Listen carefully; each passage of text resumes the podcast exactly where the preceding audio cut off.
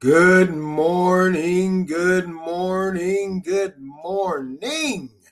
The sun is shining, the birds are chirping, and you are breathing. Today is Tuesday, February the 5th, 2022. My name is Stephen Carnegie, and welcome to This is Just a Thought. Today's word of the day, embargo, which means a prohibition, especially against commerce. Embargo. I hope everyone is enjoying their Tuesday, beginning of the work week. We are at the beginning of the work week. We are at the beginning of the work week. Well, second day in. And weather here in North Carolina, rain. And some cool temperatures at night. And that's probably why better to err on the side of caution. That's why there was a 2-hour delay for school today. Certain places, you know, those in those rural areas, their roads can get pretty bad, or out in the county, I should say. And it looks like we're going to warm back up, though. Going to warm back up, and then temperature's going to drop off again around Valentine's Day. Oh, wow, next Monday. But, yeah, the temperatures are supposed to rise up the latter part of this week. I believe start tomorrow, Thursday. We're going to get in the 50s and 60s. Hey, maybe we'll see some 70s too. Who knows? Crazier things have happened. Crazier things have happened as of late. We can all relate to. And man, what's going on in the NFL? Now, you know, if you remember, I talked to you guys about where they had that firing Monday of NFL coaches. And one of them was Flores from Miami. And everyone was left scratching their heads trying to figure out why you would fire a coach that had at least 2 winning seasons, may not have made the playoffs, but they had a winning record nonetheless, and they were starting to look good. But all of a sudden, abruptly, he was fired. We may know why now, because he has came out and he's called into play and to question the hiring practices of the NFL teams and as it relates to black coaches. It even has gone to far as, say, black general managers and owners.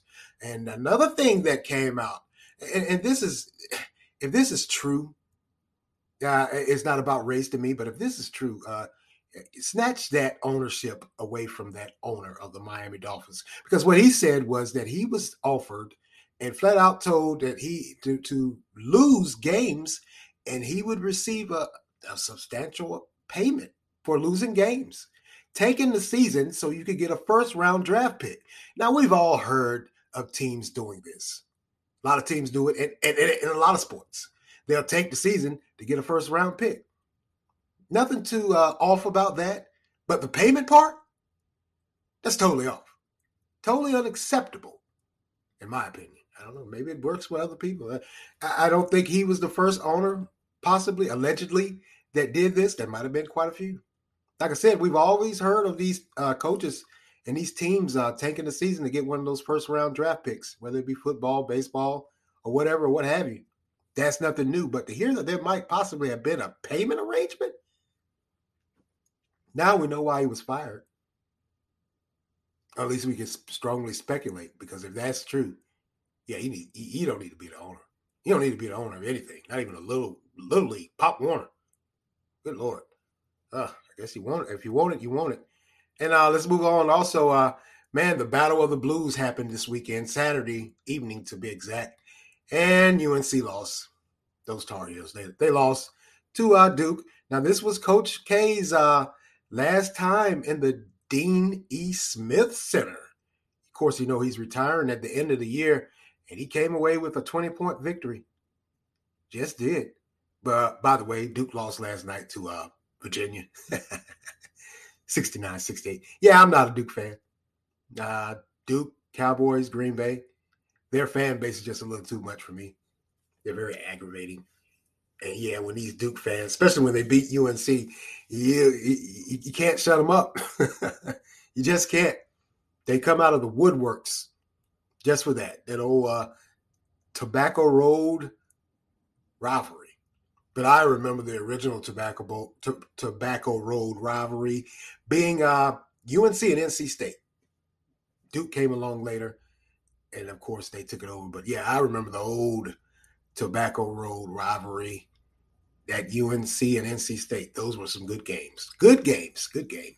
And hey, Duke and UNC still are some good games.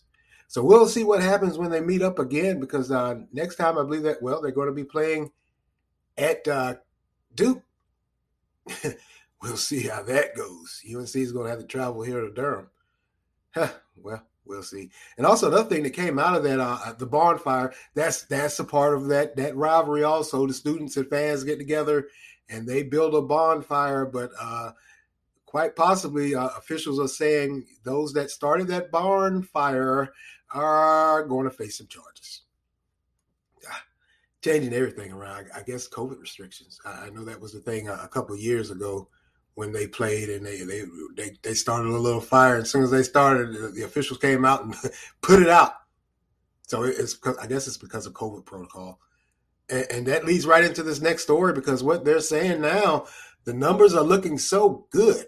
The numbers are looking so well that there quite possibly a lot of school districts, some states, have already lifted their mask mandates for indoor and if you're vaccinated.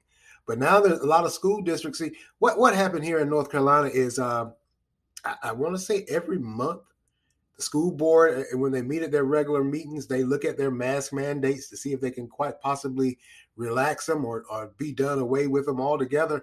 And it looks like that's what they're going to be doing this week. A majority of the school boards here in North Carolina, they're going to be looking into relaxing those mask mandates for the kiddies.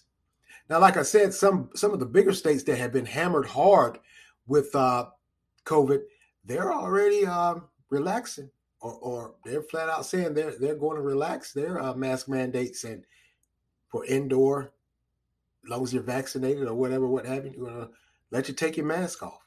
Like I said, the numbers are dropping. So we'll just have to wait and see, and hope we're doing it right this time. Because, you know, when we did it last time, it may have been a bit too premature, because the numbers went right back up. So we'll see what happens. But, yeah, a lot of places are saying, hey, we want to – California, for one. You know, California was hit pretty hard. And they're quite possibly looking into relaxing those mask mandates. I mean, hell, the governor already did, Governor Newsom. You know, he caught flack for that picture with Magic Johnson at that LA Rams San Francisco game. Took several pictures, actually, without a face mask on. He said, hey, I just took it off to take the picture. Ooh, okay, Governor. They've already tried to recall you, and here you go. Here you go again. All around the mulberry bush. Man, what's wrong with you, bro? All right. All right. All right, let's go get it. I wanted to talk to you guys this morning as a part of Black History Month. I wanted to talk to you guys this morning about a country in Africa, Liberia. Now, Liberia sits, let's just say it sits at the bottom of that horn of Africa. It sits between Sierra Leone, and I hope I'm not butchering this next country. It sits between Sierra Leone and Côte d'Ivoire. I hope I said that right. And it was founded. Now, a lot of people may not, or maybe they have heard, but may not know that it was founded in 1822 by freed American slaves and some Caribbean slaves also. So, as of January 7th, last month, it's celebrating its 200th year of freedom. It's bicentennial celebration. And that's going to run from January 7th to December the 10th of this year.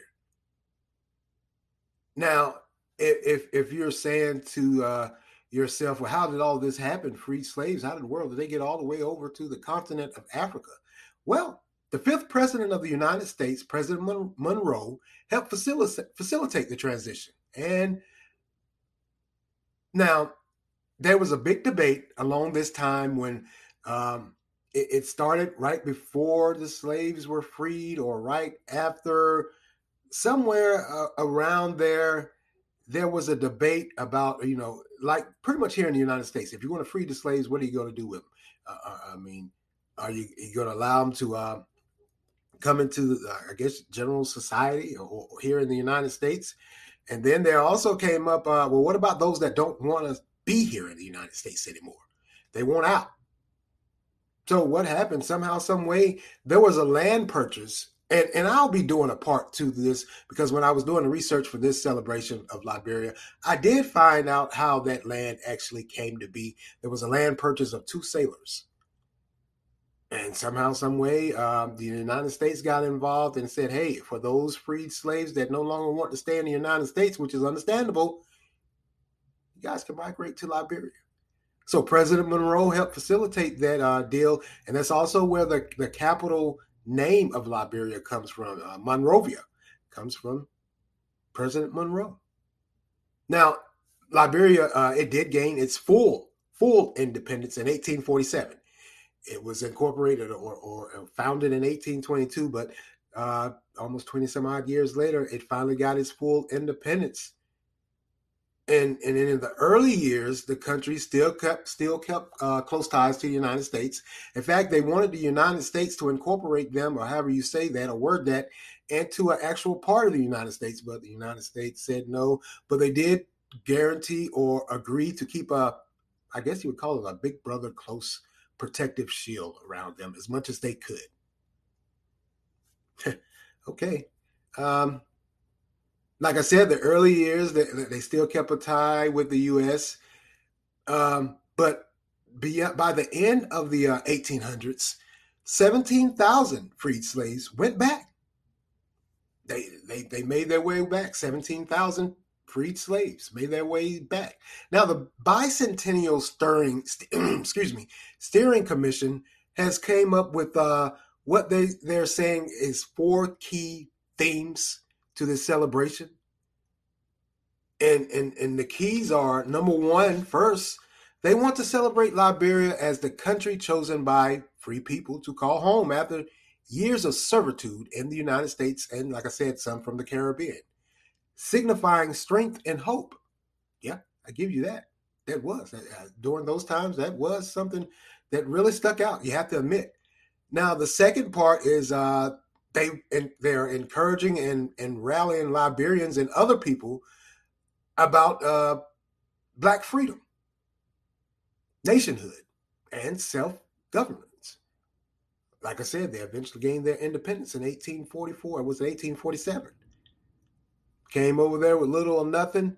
They had to learn, and that had to be, I got to say, that had to be an uneasy feeling, even though they possibly were excited, but it still had to be an uneasy feeling to once again being, or this time, unlike before, being snatched from your homeland to actually go back to a new homeland, which you're hoping to be a homeland that you really don't know anything about. You haven't been there in years. You don't know the culture, the understandings of not only that where you're going, but the countries around you. That couldn't have been an easy feat, but it was accomplished. So it does show self-government, the ability for strength and hope and self-governance also. Mm-hmm. Now, the third is, of course, it wants to bring forth, since Liberia's inception into statehood, it stood with Africa and Pan-Africanism.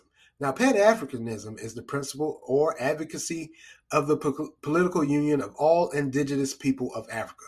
Once again, unite everyone. Now, Pan-Africanism has, of course, has caught flack over the years. A lot of people were uncertain for whatever reason, but it was just something that African nations got together and said, "Hey, we want everyone to be included in this, so we can become a world power."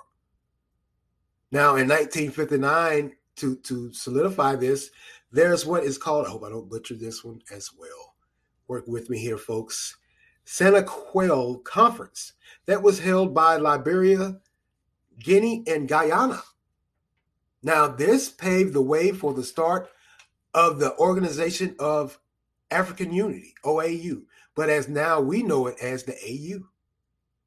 Now, throughout the years, and if you guys can remember, around early 2000, somewhere around there, there was a civil war in Liberia. I remember that. So it's a country like anywhere else, even though, you know, you may be saying, well, the United States had a civil war. There's always civil wars in countries or places where people aren't happy or they feel they're not being heard or their opinion isn't being acknowledged. So there was a civil war some time ago. I remember that. I do. But despite all of that, they elected their first woman president also. I remember that.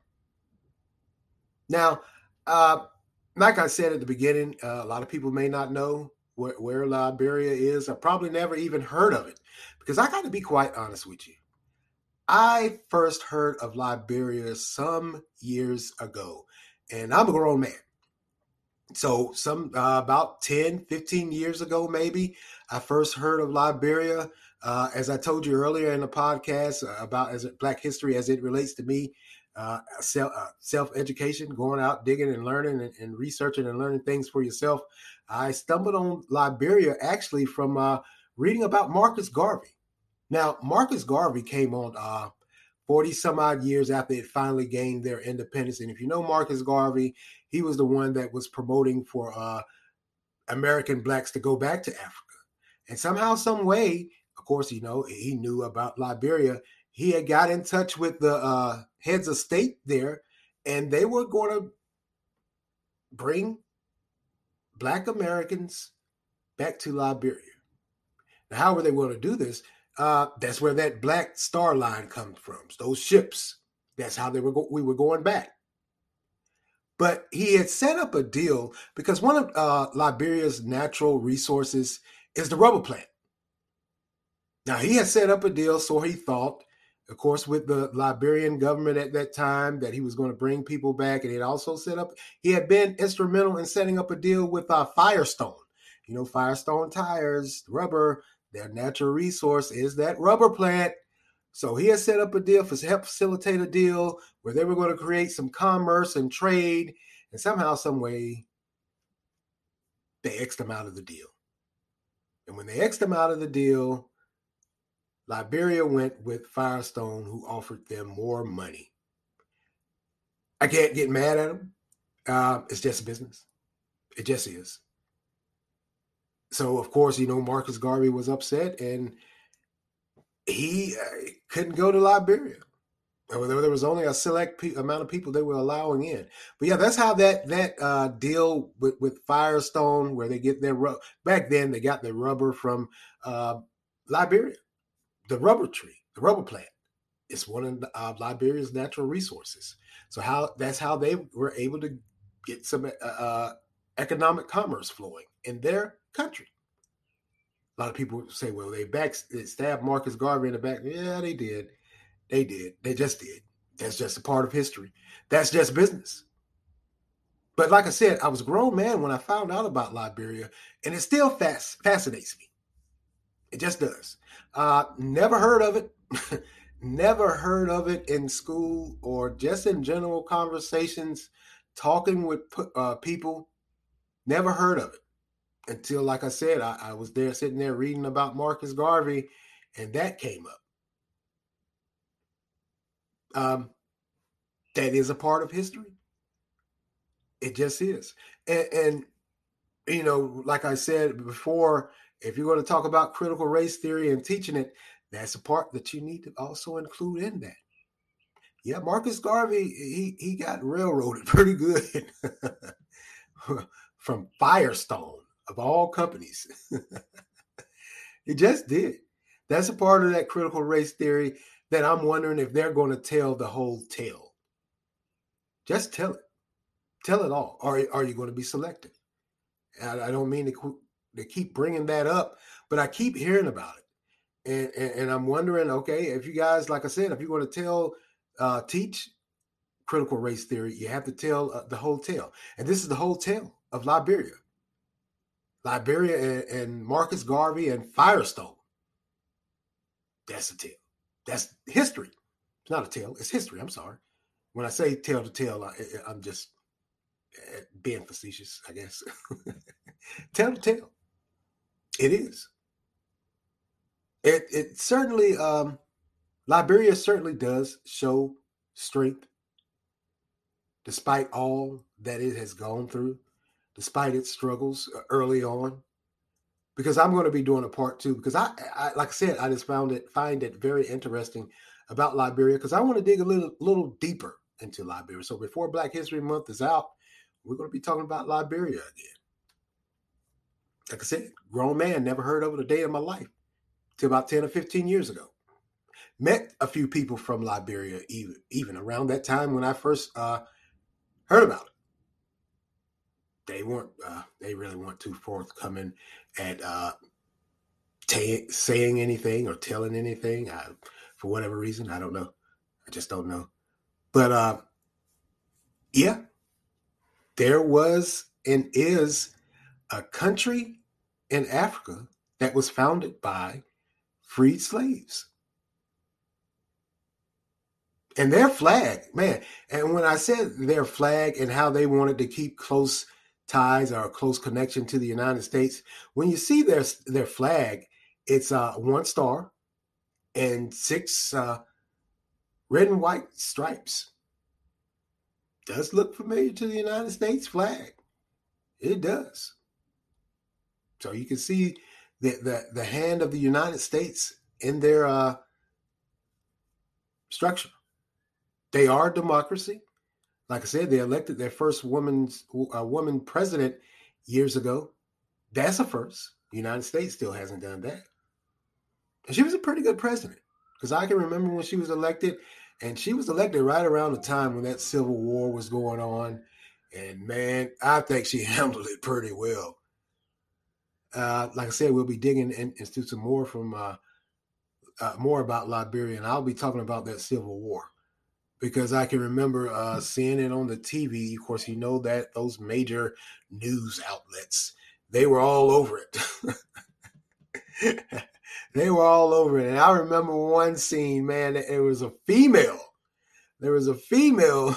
She jumps out the truck and she licks off shots from her AK or whatever. And she motions back to the men. Come on. I'm sorry. Hey. That's what I remember. So they are some fearless people and strong-willed and strong-minded, despite what they've been through, and to still be around 200 years later and be productive, because I'm going to be talking about that also, because they are quite productive. They aren't just sitting there. They are self-sufficient and self-sustaining. So if you're thinking that there's another country, just no. They are pretty self-sufficient and self-sustaining. They just are. Yeah, I thought that was a good thing for Black History Month, because like I said, they were celebrating their independence and 200 years. I said, wow, that's remarkable.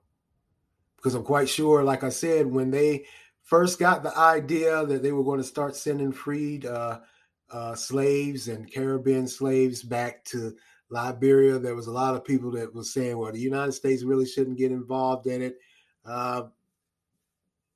Where were they going to go? I mean, if they were saying, hey, we don't want to be here anymore, we want to go back, and somehow, some way you facilitated a deal that there was a piece of land there in Africa, I mean, send them back or let them go back. Well, not send them back. Let them go back.